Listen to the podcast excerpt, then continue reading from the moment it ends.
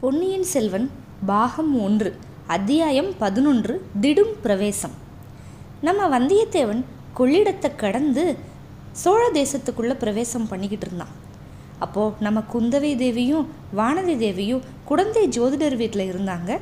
வானதியோட ஜாதக குறிப்பை எடுத்து ஜோதிடர் கவனமாக படிச்சுக்கிட்டு இருந்தார். இப்போது நம்ம கும்பகோணம் அப்படின்னு சொல்கிறோம் அந்த காலத்தில் அதை குடமூக்குன்னு சொன்னாங்க குடந்தை அப்படின்னு சொன்னாங்க. அதை சுற்றி நிறைய புண்ணிய ஸ்தலங்கள் கோவில்கள் இருந்துச்சு. அதில் மட்டும் அது வந்து பயங்கர மகிமை பெறலை. குடந்தை ஜோதிடர் அவராலேயும் மகிமை அடைஞ்சிருந்துச்சு. ஏன்னா அவர் வந்து ரொம்ப புகழ்வாய்ந்த திறமசாலி ஒரு ஜோதிடர் அவர். குடந்தைக்கு பக்கத்தில் தென்மேற்கு திசையில் தான் சோழர்களோட பழைய இடைக்கால தலைநகரம் வந்து பழையாறை இருந்தது. ரொம்ப பெருசாக வானமுற்ற அளவுக்கு அரண்மனை மாடங்களோடு ஆலய கோபுரங்களோடு கம்பீரமாக இருந்துச்சு. இந்த பழையாறை அரண்மனையில் இருக்கிறவங்களோட எல்லாரோட ஜாதகத்தையும் நம்ம குழந்தை ஜோதிடர் சே சேர்த்து வச்சுருந்தாரு. அப்படி சேர்த்து வச்சுருந்த ஒரு பெட்டிக்குள்ளே இருந்து தான் நம்ம வானதியோட ஜாதக குறிப்பை அவர் எடுத்து இப்போ பார்த்துக்கிட்டு இருக்காரு. கொஞ்ச நேரம் ஜாதகத்தை பார்த்தாரு ஜோதிடர். அப்புறம் வானதியோட முகத்தை பார்த்தாரு. மறுபடியும் ஜாதகத்தை பார்த்தாரு வானதியோட முகத்தை பார்த்தாரு. இப்படி மாற்றி மாற்றி பார்த்துக்கிட்டே இருந்தாரே தவிர எதுவுமே சொல்லலை. ஜோதிடரே ஏதாவது சொல்ல போகிறீங்களா இல்லையா அப்படின்னு கேட்டால் குந்தவை. ஐயோ நான் என்னத்தை சொல்கிறது தாயே? எப்படி சொல்கிறது இதுக்கு முன்னாடி ஒரு நாள் நான் தற்செயலாக அந்த ஜாதகத்தை எடுத்து பார்த்தேன். என்னாலேயே கொஞ்சம் கூட நம்ப முடியல. இப்படியெல்லாம் இருக்கவே முடியாதுன்னு சொல்லிட்டு நான் சந்தேகப்பட்டுட்டு வச்சுட்டேன். ஆனால் இப்போ இந்த பொண்ணு நேர்லேயே வந்து உட்காந்துருக்கிறப்போ இந்த பொண்ணோட முகத்தையும் இந்த ஜாதகத்தையும் சேர்த்து பார்க்குறப்போ எனக்கு ஒரே திகைப்பாக இருக்குது அப்படின்னு சொல்கிறாரு திகையும் திகையும். எவ்வளவு முடியுமோ அவ்வளவு திகைச்சிட்டு தயவு செஞ்சு ஏதாவது ஒரு குறிப்பு சொல்லுங்கள் அப்படின்னு கேட்குறாங்க குந்தவை. இது மாதிரி ஒரு அதிர்ஷ்டமான ஜாதகத்தை நான் இது வரைக்கும் பார்த்ததே இல்லை.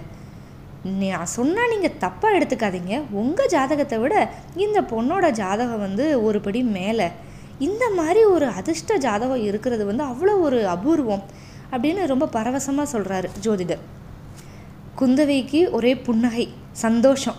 வானதிக்கு ஒரே வெக்கம் அக்கா நானே ஒரு துரதிருஷ்டக்காரி. என்ன போய் இவர் வந்து உலகத்திலேயே அதிர்ஷ்டம் வாய்ந்தவள்னு சொல்கிறாரே என்னது இது? அப்படின்னு கேட்குறான் ஐயோ அம்மா உங்களை போய் துரதிருஷ்டம் சொல்கிறீங்களா நான் சொன்னது மட்டும் ஏதாவது தப்பாச்சுன்னு சொன்னால் நான் இந்த தொழிலையே விட்டுடுறேன் அப்படின்னு சொல்கிறாரு ஐயோ ஜோதிடரே நீங்கள் உங்கள் தொழிலெல்லாம் விட வேண்டாம். ஏதோ நாலு பேருக்கு நல்ல வார்த்தை சொல்லி அவங்கள சந்தோஷமாக வச்சுருங்க. ஆனால் நீங்கள் எல்லாமே ரொம்ப பொதுப்படையாக சொல்கிறீங்களே தவிர குறிப்பாக எதுவுமே சொல்ல மாட்டேறீங்களே தயவு செஞ்சு அப்படி ஏதாவது சொல்லுங்கள் அதனால தான் இவளுக்கு வந்து உங்கள் மேலே ஒரு சந்தேகம் இருக்குது அப்படின்னு சொல்கிறா குந்தவை. குறிப்பாக சொல்லணும். அவ்வளோதானே இந்த சொல்கிறேன் நாலு மாதத்துக்கு முன்னாடி இந்த பொண்ணோட வாழ்க்கையில் ஏதோ ஒரு நிகழ்ச்சி வந்து நடந்திருக்கும். ஒரு பொருள் வந்து கீழே தவறி விழுந்திருக்கும். நீங்கள் எல்லாருமே அதை வந்து ரொம்ப அபசகுணம் அப்படின்னு நினச்சிருப்பீங்க. ஆனால் உண்மையிலேயே அது இல்லை அபசகுணம். என்னைக்கு அந்த நிகழ்ச்சி நடந்ததோ அன்னையில் இருந்து தான் இந்த பொண்ணுக்கு வந்து எல்லா அதிர்ஷ்டங்களும் வரப்போகுது அப்படின்னு சொன்னாங்க. உடனே குந்தவை வேகமாக வானதியை பார்த்து வானதி நான் என்ன சொன்னேன்? நீ பார்த்தியா அப்படின்னு கேட்டு ஓஹோ ஐ அக்கா நீங்கள் ஏற்கனவே இவர்கிட்ட வந்து சொல்லி வச்சுருக்கீங்க. அவரும் அதையே திருப்பி சொல்கிறாரு அப்படியெல்லாம் எதுவும் கிடையாது அப்படின்னா வானதி. இங்கே பாருங்கள் ஜோதிடரே இந்த பொண்ணு என்ன பேசுகிறான்னு நான் உங்ககிட்ட ஏற்கனவே சொல்லி வச்சுருக்கேன் அப்படின்னு சொல்கிறா அப்படின்னு குந்தவை கிண்டலாக சொல்கிறாங்க இப்போ அவங்க என்ன வேணாலும் பேசட்டும் தாயே. எப்படி வேணாலும் பேசட்டும். நாளைக்கு இவங்க மன்னர் மன்னனை கல்யாணம் பண்ண போகிறாங்க அதனால் என்ன வேணாலும் பேசட்டும். ஒன்றும் தப்பு இல்லை அப்படின்னு சொல்கிறாரு அப்படி சொல்லுங்க. இளம் பெண்கள்கிட்ட அவங்க கல்யாணத்தை பற்றி பேசினா தானே அவங்க சந்தோஷமாக கேட்பாங்க. அதெல்லாம் விட்டுட்டு நீங்கள் என்னென்னமோ பேசிக்கிட்டு இருக்கீங்க. அதான் இவ எதுவுமே கேட்க மாட்றா அப்படின்னு சொல்கிறா குந்தவை. இல்லை தாயே நானும் கல்யாண பேச்சை தான் எடுக்க வர்றேன். ஆனால் திடுதிப்புன்னு நான் கல்யாண பேச்சை எடுத்துட்டா நீங்கள் என்ன சொல்லுவீங்க? இந்த கிழவனுக்கு புத்தி கெட்டு போயிடுச்சு அப்படின்னு சொல்லிடுவீங்க இல்லையா? அதனால தான் நான் பேசலை அப்படின்னு சொல்கிறாரு சரி சொல்லுங்கள் ஜோசியரே. இந்த பொண்ணோட புருஷன் எங்கேருந்து வருவான்? எப்போ வருவான் அவனுக்கு என்ன அடையாளம்? இதெல்லாம் ஜாதகத்தில் பார்க்க முடியுமா? அப்படின்னு ஆர்வமாக கேட்குறா குந்தவை. ஏன் பார்க்க முடியாது? நல்லா பார்க்கலாம் இருங்க அப்படின்னு சொல்லிட்டு ஜாதகத்தை மறுபடியும் பார்க்குறாரு அவரை பார்த்தா அதை கவனித்து பார்க்குற மாதிரி தெரியல. அவருக்கு ஏற்கனவே தெரியும். அப்படி கவனித்து பார்க்குற மாதிரி ஒரு பாசாங்கம் பண்ணிக்கிறார். அதுக்கப்புறம் இப்படி தலையை நிமிர்ந்து நோக்கி சொல்கிறாரு அம்மணி இந்த இளவரசியோட கணவன் வந்து வெகு தூரத்துலலாம் இல்லை. பக்கத்தில் தான் இருக்கான். ஆனால் அந்த வீராதி வீரன் இப்போது நம்ம சோழ நாட்டில் இல்லை. கடல் தாண்டி போயிருக்கான் அப்படின்னாரு ஜோதிடர். இதை கேட்டதுமே குந்தவை அப்படியே வானதியை பார்த்தா வானதிக்கு அப்படி ஒரு சந்தோஷம். அதை அவளால் அடக்கிக்கவே முடியல. அவளோட முகமே காட்டி கொடுத்துருச்சு. உடனே திருப்பி மறுபடியும் கேட்குறா குந்தவி அப்புறம் சொல்லுங்க அவன் யாரு? அவனோட குலம் என்ன? அதை எங்களால் தெரிஞ்சுக்க முடியுமா? அப்படின்னு சொல்லுவோம். நல்லா இருக்குமா? தெரிஞ்சுக்க முடியும். நான் சொல்கிறேன் இந்த பொண்ணை கல்யாணம் பண்ணிக்க போகிற அந்த பாக்கியசாலியோட கையில் சங்கு சக்கர ரேகை இருக்கும். அப்படின்னு சொன்னார். உடனே குந்தவை மறுபடியும் வானதி எப்படி இருக்கா? அப்படின்னு பார்த்தா வானதி அப்படியே குனிஞ்சு பூமியை பார்த்துக்கிட்டு இருக்கா. ஏன்னா அவளுக்கு வந்து அவ்வளோ ஒரு வெக்கம்.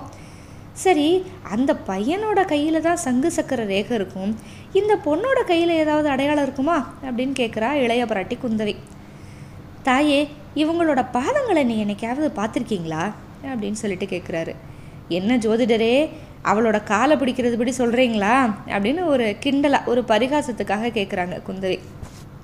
இல்லை இல்லை அப்படிலாம் நான் சொல்லலை. தப்பாக எடுத்துக்காதீங்க. ஆனால் பிற்காலத்தில் ஒரு காலத்தில் என்ன ஆக போகுதுன்னா நிறைய ஆயிரம் ஆயிரம் மன்னர் குலத்தில் வந்த பெண்கள் பட்ட மகிழ்ச்சிகள் மகிழ்ச்சிகள் அரசிளங்குமரி ராணி மகாராணி இப்படி நிறைய பேர் இந்த பொண்ணோட பாதத்தை தொடர பாக்கியத்துக்காக காத்திருப்பாங்க. அந்த அளவுக்கு ஒரு பெரிய முன்னேற்றம் அடைய போகிறா இந்த பெண் அப்படின்னு சொல்லி சொல்கிறாரு உடனே வானதிக்கு பொறுக்கலை. அக்கா இந்த கிழவர் வந்து என்னை பயங்கரமாக கேலி பண்ணுறாரு இதுக்கு தான் என்னை நீங்கள் வந்து குழந்தையிலேருந்து கூட்டிகிட்டு வந்தீங்களா? ஏ தயவு செஞ்சு எந்திரிங்க போகலாம். நம்ம பழைய அறைக்கு கிளம்பலாம் அப்படின்னு சொல்லிட்டு ஒரு உண்மையிலேயே கோவமாக சொல்கிறா வானதி.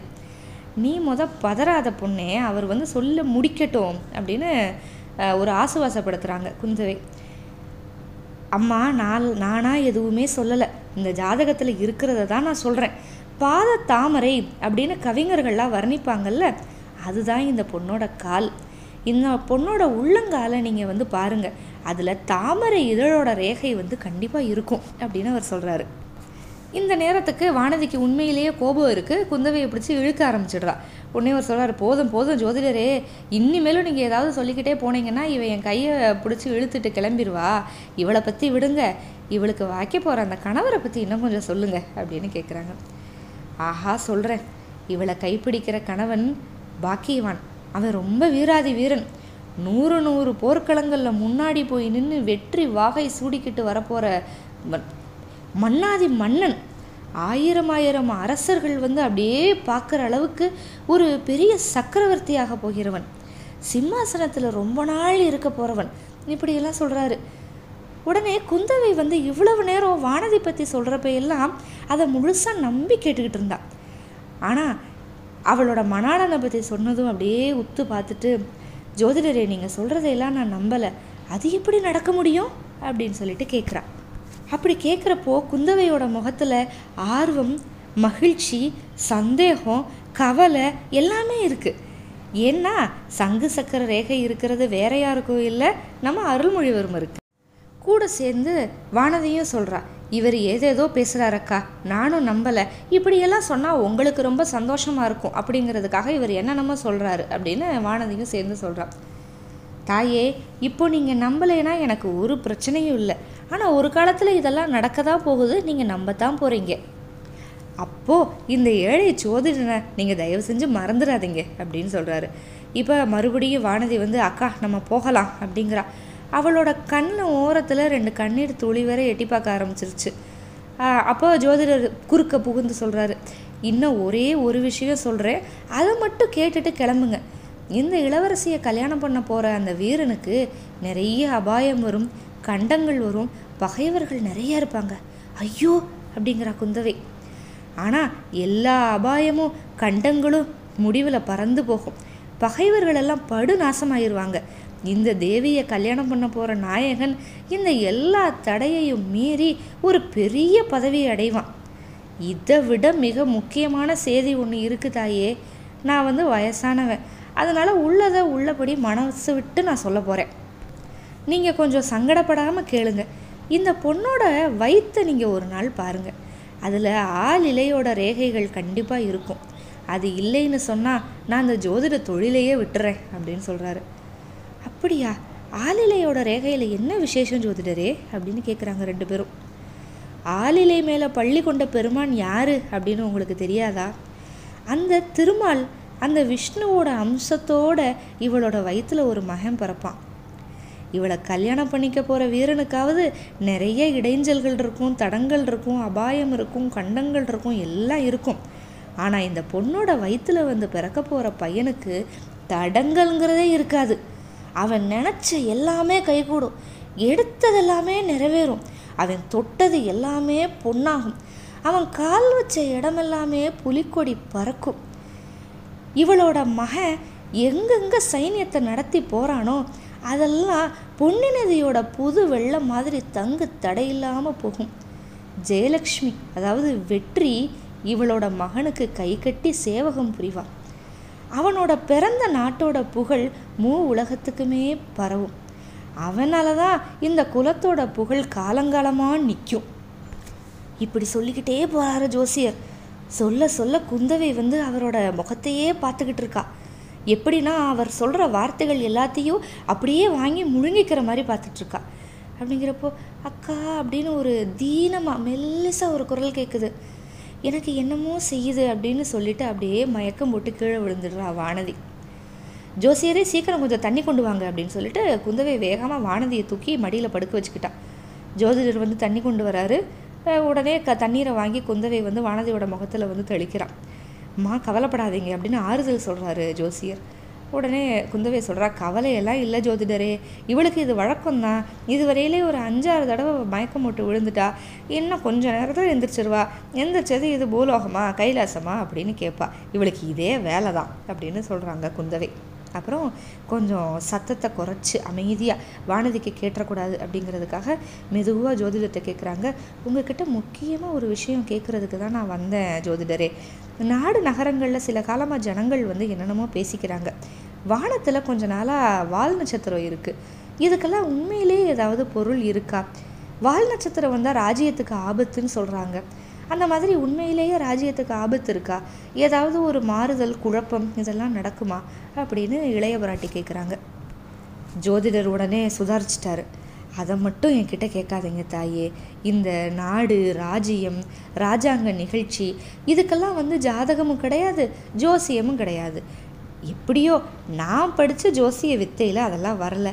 ஞானி ரிஷி மகான்கள் யோகிகள் அவங்க வந்து ஞான திருஷ்டியில் பார்த்து சொல்லலாம். இந்த ஏழை ஜோதிடனுக்கு அந்த ஞான திருஷ்டி சக்தியெல்லாம் கிடையாது தாயே. இந்த ராஜரீக காரியங்களுக்கு முன்னாடி நாள் நட்சத்திரம் ஜாதகம் ஜோசியம் இது எல்லாமே சக்தி இல்லாமல் போயிடுது அப்படின்னு சொல்கிறாரு ஜோசியரே ரொம்ப சாமர்த்தியமாக சமத்தாக பேசிட்டீங்க. நீங்கள் ராஜாங்கத்துக்கெல்லாம் ஜோசியம் பார்க்க வேணாம். ஆனால் என்னோடய அப்பாவுக்கும் என்னோட சகோதரர்களுக்கும் நீங்கள் பார்க்கலாம்ல? அவங்க ஜாதகத்தை பார்த்தா தெரிஞ்சு போயிடுது அப்படின்னு சொல்லிட்டு சொல்கிறாங்க சாவகாசமாக நான் இன்னொரு நாள் பார்த்து சொல்கிறேன் அம்மா. பொதுவாக இப்போ வந்து ஒரு குழப்பம் அபாயம் நிறைந்த காலகட்டம் எல்லாருக்குமே. எல்லாருமே கொஞ்சம் ஜாக்கிரதையாக தான் இருக்கணும் அப்படின்னு எச்சரிக்கை கொடுக்குறாரு. உடனே இப்படி ஒரு பெருமூச்சு விட்டுட்டு குந்தவை சொல்கிறாங்க ஜோசியரே என்னோட தந்தை சக்கரவர்த்தி பழையாறையில் தான் இருந்தார். இங்கேருந்து அவர் தஞ்சாவூருக்கு போனதுலேருந்தே எனக்கு வந்து ஒரே கவலையாக இருக்குது அப்படின்னு சொல்கிறாங்க தாயே நான் உங்ககிட்ட ஏற்கனவே சொல்லியிருக்கேன். சக்கரவர்த்திக்கு பெரிய கண்டம் இருக்குது உங்கள் குடும்பத்துக்கும் ரொம்ப பெரிய அபாயங்கள் இருக்குது ஆனால் துர்காதேவியோட மகிமையினால் இது எல்லாமே சரியாக போகும். கவலைப்படாதீங்க. அப்படின்னு சொல்லிக்கிட்டு இருக்கிறப்பவே வானதி வந்து கண்ணு முடிச்சிட்டான் அக்கா நம்ம எங்கே இருக்கோம்? அப்படின்னு ஒரு தீன குரலில் கேட்குறா குந்தவையோட மடியில் தலை வச்சு படிச்சிருக்கா. அப்படியே அவளோட கண் வந்து எப்படி இருக்குன்னா ஒரு வண்டு சிறகுகளை அடித்து இப்படி பறக்கிற மாதிரி அவள் இமைகளை வந்து அடிச்சுக்கிறான் இன்னும் குந்தவை பாசமாக சொல்கிறான் கண்மணி இன்னும் நம்ம இந்த பூலோகத்தில் தான் இருக்கோம்.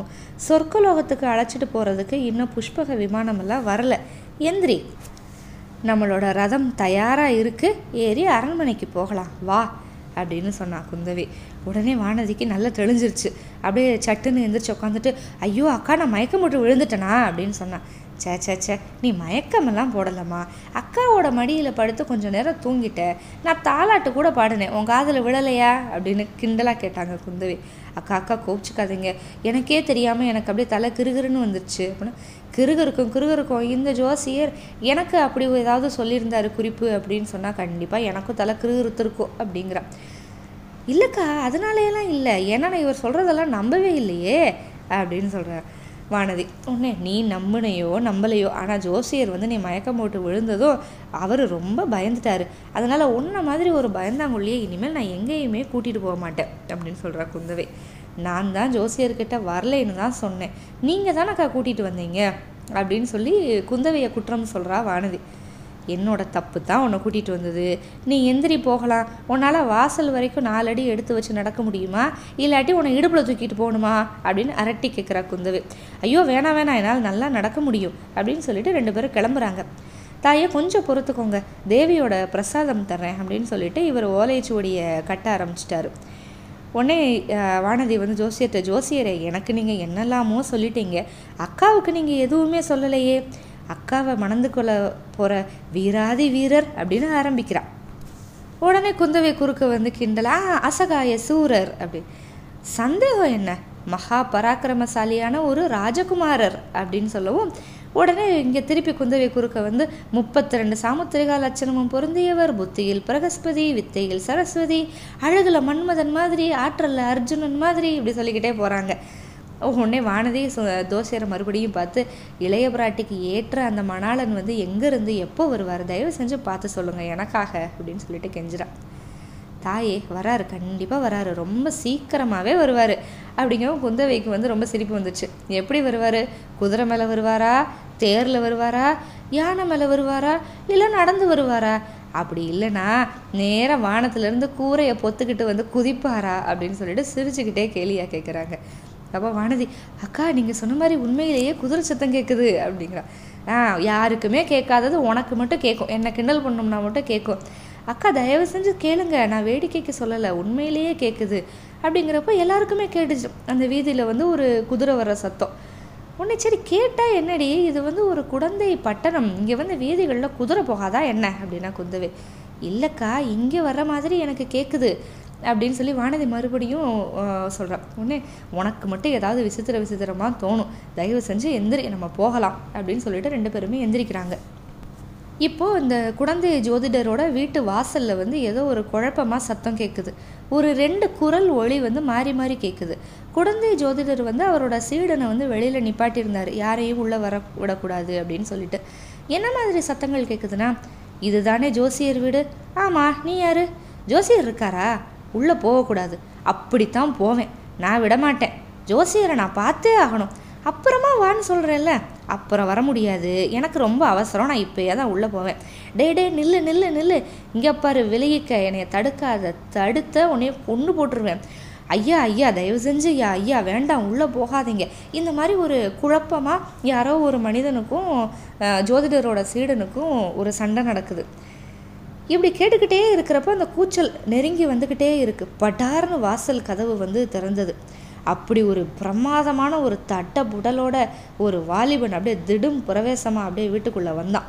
அவனை பின்னாடி இருந்து ஒருத்தன் பிடிச்சி இழுக்க முயற்சி பண்ணிக்கிட்டு இருந்தான். ஜோதிடரோட சீடன். வாலிபன் அதெல்லாம் அப்படியே தடுத்துட்டு திமிரிக்கிட்டு வாசப்படியை தாண்டிக்கிட்டு உள்ளே வந்துட்டான். வந்த வாலிபன் யாருன்னு இந்நேரம் உங்களுக்கு தெரிஞ்சிருக்கும். நம்ம வீரன் வந்தியத்தேவன் தான். வீட்டுக்குள்ளே இருந்த மூணு பேரோட கண்ணும் ஒரே நேரத்தில் வந்தியத்தேவனை மட்டுமே பார்த்தது. வந்தியத்தேவனும் உள்ளே இருக்கிறவங்கள பார்த்தான். உள்ளே இருக்கிறதுல ஒருத்தர் மட்டும்தான் பார்த்தான். அது கூட இல்லை குந்தவை தேவியை அவன் முழுசாக பார்க்கல. அவளோட முகத்தை மட்டும்தான் பார்த்தான். முகத்தையாவது அவன் முழுசாக பார்த்தானா? இல்லை.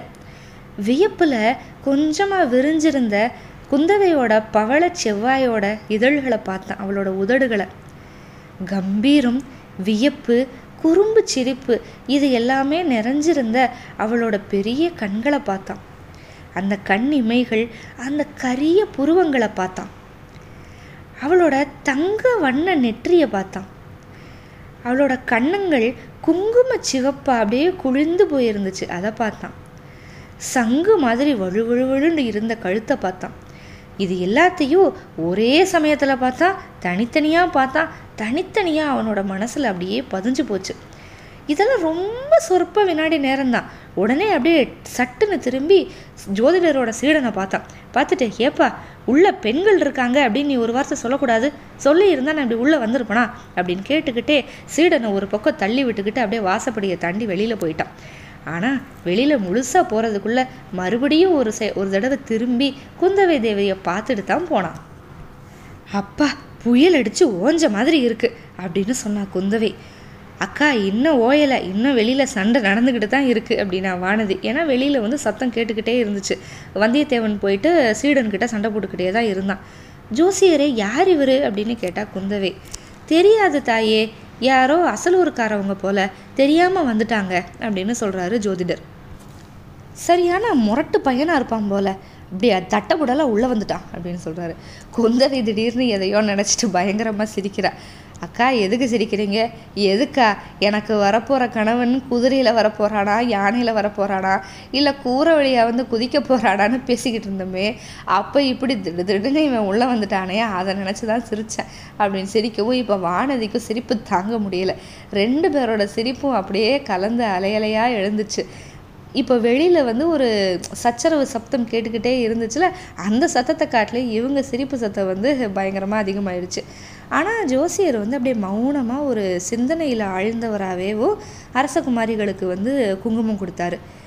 இவங்க ரெண்டு பேரும் குங்குமம் வாங்கிட்டு வீட்டுக்கு வெளியில் வந்தாங்க. ஜோதிடரும் வழி அனுப்புறதுக்கு வந்தார். வீட்டு வாசலில் வந்தியத்தேவன் அப்படியே கொஞ்சம் ஓரமாக ஒதுங்கி நின்றுருந்தான் இந்த பெண்களை பார்த்ததும் மன்னிக்கணும் பெண்கள் உள்ளே இருக்காங்கன்னு இந்த புத்திசாலி வந்து சொல்லவே இல்லை. அதனால தான் அப்படி அவசரமாக வந்துட்டேன். அதுக்காக மன்னிச்சுக்கோங்க அப்படின்னு சத்தமாக சொல்கிறான் குந்தவையோட முகம் அப்படியே மலர்ந்து இருந்துச்சு. ஒரு குறும்பு கேலி மிட்டுக்கு ததும்பி அப்படியே கண்ணுனால் வந்தியத்தேவனை ஒரு தடவை பார்த்தான். எதுவுமே பதில் பேசலை. வானதியை ஒரு கையில் பிடிச்சி இழுத்துக்கிட்டு அப்படியே அவங்க தேர் இருந்து ஆலமரத்தடியை போ நோக்கி போயிட்டான். இந்த கும்பகோணத்தில் இருக்கிற பெண்களுக்கு எந்தவித மரியாதையும் இருக்காது போல. ஏதடா ஒருத்தன் வழியை வந்து பேசுகிறானே அப்படிங்கிறதுக்காகவாவது ஒரு வார்த்தை பதில் சொல்லலாம்ல? அப்படின்னு சொல்லி சத்தமாக வந்தியத்தேவன் சொல்கிறான் அது அவங்க காதலையும் விழுந்தது. ரத சாரதி தேரில் குதிரையை பூட்டி சித்தமாக வச்சுருந்தான். இளவரசிகள் ரெண்டு பேரும் ரதத்தில் ஏறிக்கிட்டாங்க. ரத சாரதியும் ஏறிக்கிட்டான். ரதம் அரிசிலாற்றங்கரை அதை நோக்கி விரைந்து போச்சு. ஆனால் வந்தியத்தேவன் அந்த ரதம் மறையிற வரைக்கும் அந்த ரதத்தையே ஆசையாக பார்த்துக்கிட்டு இருந்தான். வந்தியத்தேவன் தான் உண்மையிலேயே குந்தவையை மணமுடிக்க போகிற மணாளனா? வானதி அருள்மொழிவர்மரை திருமணம் செஞ்சுக்குவாங்களா? அவங்க வயிற்றில் பிறக்க போகிற மகன் யார்? உண்மையிலேயே ஜோசியர் சொன்னது எல்லாமே நடக்க போகுதா? சுந்தர சோழருக்கு இருக்கிற கண்டம் என்ன? வால் நட்சத்திரம் விழுகிறதுனால என்ன மாதிரி ஆபத்து வரும்? இதெல்லாம் தெரிஞ்சுக்கணும்னா காத்திருங்கள். அத்தியாயம் பன்னிரெண்டுக்கு. நன்றி.